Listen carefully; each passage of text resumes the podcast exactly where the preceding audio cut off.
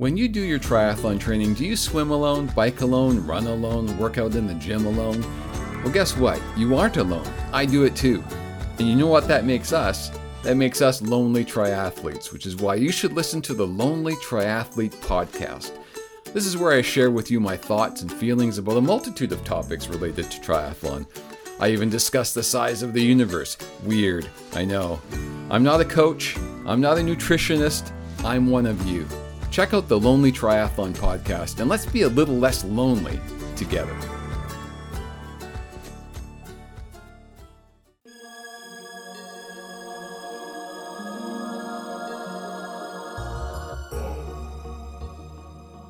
Hi, and welcome to the Lonely Triathlete. My name is Todd, and I am the Lonely Triathlete coming to you live from Vancouver, British Columbia, Canada, on this Friday, September the 8th. And welcome to season three of the Lonely Triathlete. If you're new to this podcast, you're probably asking, what exactly is the Lonely Triathlete all about? Well, it is a podcast, duh, that aims to take you into the mind of an experienced age group triathlete. That's me. Triathletes, I've come to realize, often train alone. Not always, but often. Why? I think it's because it's hard to align swimming and biking and running and probably weight training schedules with somebody else's schedule. At least it is for me, which is why I find training for the sport uh, can become and be a little, little lonely. Hence the title of the podcast. And while I'm training, I have lots of thoughts and epiphanies and experiences, and I want to share them with someone, but I don't really have that many people that actually care. So if you're listening to this, maybe you care a little, a little bit about what you think and experience while you're training. So I want to deliver these little stories, these anecdotes, these thoughts that I have in short, bite sized pieces. So my aim is to keep each podcast between 10 to 15 minutes. I'll apologize if I go over or under that, but I want you to be able to easily take me along with you as you train. So think of me as your friend who also trains for this amazing sport called triathlon. And by listening, you and I, we can both be a little less lonely. And hey, if you wanted to actually act like a friend, why not consider sending me a note at the lonely triathlete, all one word, at gmail.com. Just drop me a note and say hi.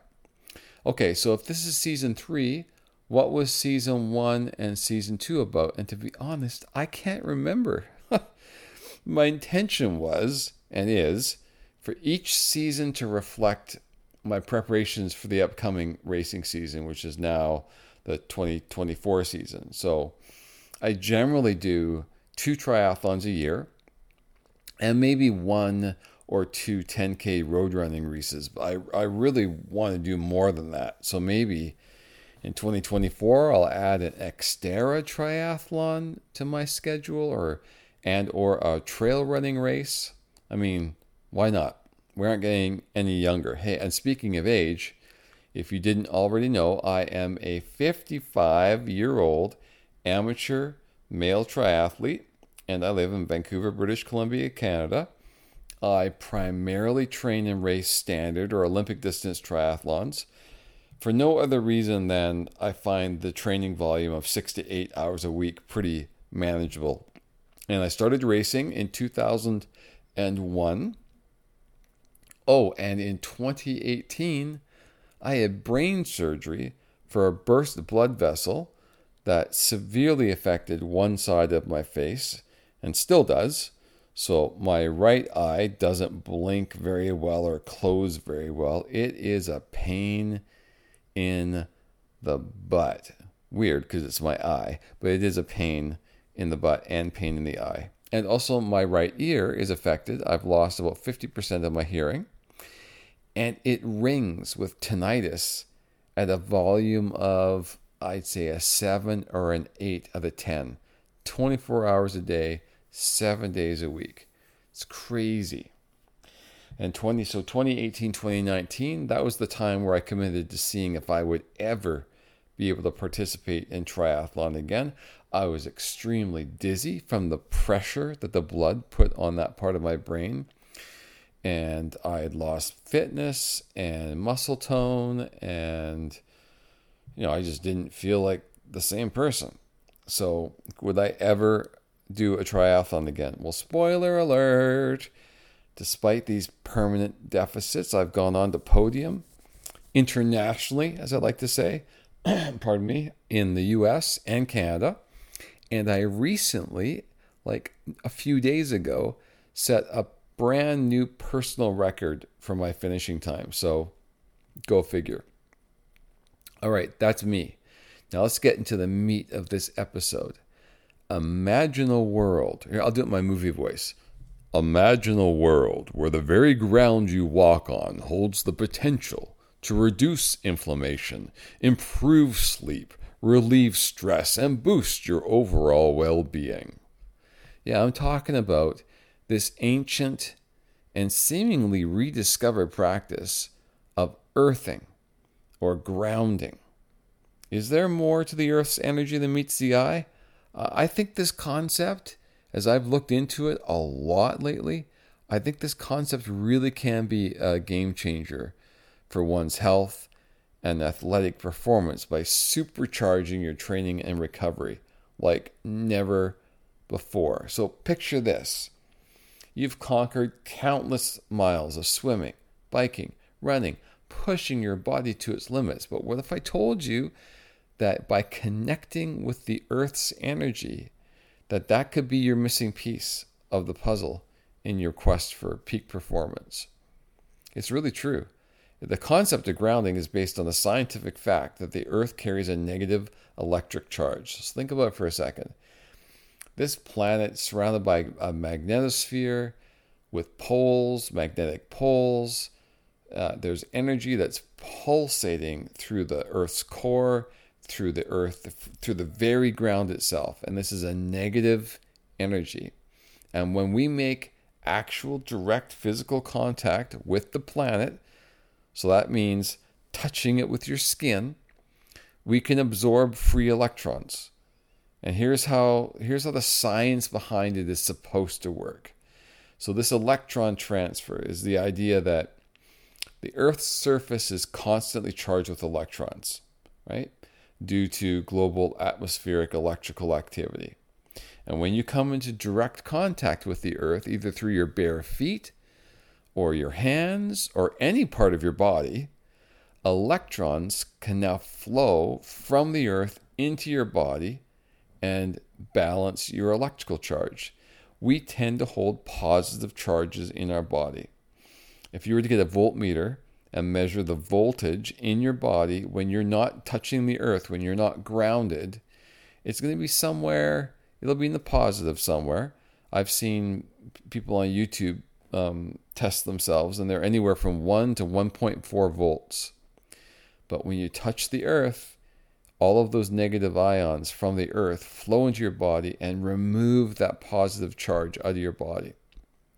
So, what's the big deal about grounding yourself and removing this positive charge from your body? Well, apparently, allegedly, and there are about 20 peer reviewed scientific papers on this, by the way. Uh, grounding enthusiasts suggest that this electron transfer can reduce chronic inflammation in the body. That's almost the number one thing it does. And inflammation, as we've been learning over the last decade or so, it's associated with a host of health issues.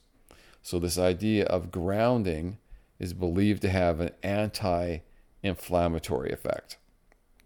Number two, it neutralizes free radicals. So these are these are molecules or unstable molecules in our body, the byproduct of oxidation, and they bounce around without a partner. So they're a positive, uh, a positive energy that bounces around and can cause cellular damage. But when uh, excess electrons from the earth come into your body, it takes all of these free radicals and it neutralizes them. So, this is a process known as antioxidant electron transfer. And this leads to this anti inflammatory effect. Okay, I'm just getting into the purported science behind it all so you understand what happens when you stick your hand or you just push your hand on your front lawn. Right? So, you reduce inflammation through neutralizing free radicals. This is supposed to improve your blood flow because the uh, the negative charge that's brought into your body pushes apart the red blood cells so they don't coag they don't um, stick together and this thins the blood. And if the blood is a bit thinner it improves the circulation of the blood through your body and that goes that has a trickle down effect to aid in delivery of oxygen and aid in delivery of nutrients to your tissues. Other purported benefits are it balances your cortisol levels. So you have a stress hormone in your body called cortisol, and these negative ions allegedly lead to reduced stress and anxiety by lowering that stress hormone. Some studies have suggested that grounding may influence circadian rhythms. So these are the rhythms that can help you um, go to sleep better and improve your overall well being if you're getting better sleep. So all of these purported benefits have been studied in these uh, peer reviewed uh, papers, but I want to make a note that there's also a whole bunch of anecdotal evidence and, and a growing body of research behind these concepts, but it really is. Uh, the scientific community has really not reached a consensus yet. So we need more studies and more rigorous studies to really establish the causation behind this grounding effect and to understand the mechanisms involved. Okay, so it, it's got a lot of promise. It has some good science behind it, but there's not enough for it to be like a guaranteed like this actually works. So we're kind of on the on the cusp of proving it scientifically. It's not quite there yet. So I figure if you incorporate this grounding concept into your routine by just spending more time outdoors and connecting with the earth. That is a natural, low cost, no cost way to explore its potential benefits. So whether you're a triathlete looking to optimize your performance or you're just trying you're just someone trying to improve your well-being, I think grounding is a practice really worth exploring with an open mind. So I'll just run through some of the the other benefits just to whet your uh, whet your appetite here. We've got potentially enhanced recovery. Imagine saying goodbye to post race soreness. Again, there are scientific papers that support the idea that grounding reduces inflammation and promotes faster muscle recovery. Improved sleep, we've talked about. Stress reduction, we've talked about. Pain relief, there are people anecdotally reporting that years of joint discomfort or muscular discomfort have gone away after grounding themselves regularly. Uh, enhanced endurance. If grounding could boost your energy levels, it and it enhances your recovery, it obviously will enhance your endurance, right? It just it makes sense that it would. Whether it does or doesn't, that's for you to figure out. That's for you to decide if you want to get involved in this and try it out, right? So guess what you're all thinking is, Todd, is it just as simple as touching the earth? yes, this is the crazy thing. It is literally as simple as touching soil, grass, dirt, sand, bodies of water like the ocean, rivers, streams. They're all fantastic conductors of the earth's negative energy. Uh, concrete works. Uh, asphalt does not work because there's rubber in asphalt, and rubber is a is a um, um, you know a barrier to conductivity. Brother, I'm going to think of the word later. Uh, that's why when we wear shoes all the time with um, rubber soles, we're we are putting a barrier between ourselves and the earth. If you think about a typical day, you probably get up, you walk on an, ins- an insulated, that's what I'm thinking about, insulation. Rubber is an insulator. You wake up, you walk on an insulated surface, you slept on an elevated bed, You're walking on synthetic materials. When you go outside, you put on your shoes with rubber soles. You sit in a car that's on rubber wheels and come back to your home, which is full of synthetic materials, not grounded to the earth, and you go back to bed in your raised platform. I mean, you're spending 24 hours a day, seven days a week, not being connected to the earth. So, how, how can you easily get back to connecting to the earth? Well, again, like I said, it is literally as easy as walking barefoot on grass or sand whenever possible. Just feel the earth beneath your feet after your training session. It, uh, it's going to give you an instant recharge, like literally and figuratively. You can also invest in grounding products like conductive mats or sheets for your bed. So if you think about it, if you live in a condo like I do and don't have easy access to the the earth, you can buy these sheets or buy these mats and they connect to the ground part of your wall outlet. So there's no actual electricity going into the sheet. It's simply connecting to the ground in the in your wall outlet and that ground is connected out to the dirt of your house or, or your building. Right? So outside every building or every house there's a grounding rod that's in the ground and there's a wire that wraps around it and it connects into your electrical system. So these products just hook in to that grounded wire, thus providing a mat inside your condo, inside your house, which is exactly like standing on the earth. When you touch that mat, your body immediately drops all of its positive charge, and you go into a neutral or a zero, um, zero electrical state. Right? You're grounded. So barefoot walking is one of the simplest, most successful ways to ground yourself. Like I said, you can buy one of these grounding products. You can find them all over the internet. I'll give you a few websites in a second you can check out. Uh, go to the beach, walk on the on the ground. The beach is great because any wet sand is even more conductive than dry sand, and walking in the water obviously is a super strong grounding connection. Gardening, do you like gardening? Just spend time planting or weeding or just sitting on the ground. If you're in contact with the earth, you're grounded. Hiking, hiking on dirt trails through forests or mountains, perfect opportunity for grounding. So when you take a break or just pause, uh, sit or stand and touch the ground. And if you want to look into this more, I'm just basically scratching the surface of it for you. If you want to look into this more, there are a couple of good websites like earthinginstitute.net, one word, Earthing Institute. There are some really good papers on that website. Grounded.com or earthing.com are a couple of websites. I'm, I'm just scratching the surface again of, of the resources. You'll have to do some looking if you want to look, check into this more. I highly check. I recommend that you check out a documentary on YouTube. It's called The Earthing Movie. I'll try to link to it in my show notes.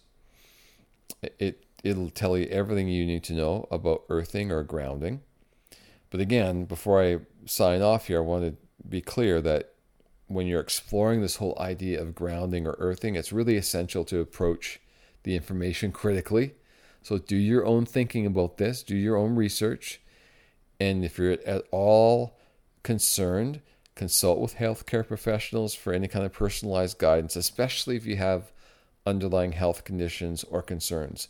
Earthing or grounding, I don't believe is a cure for anything.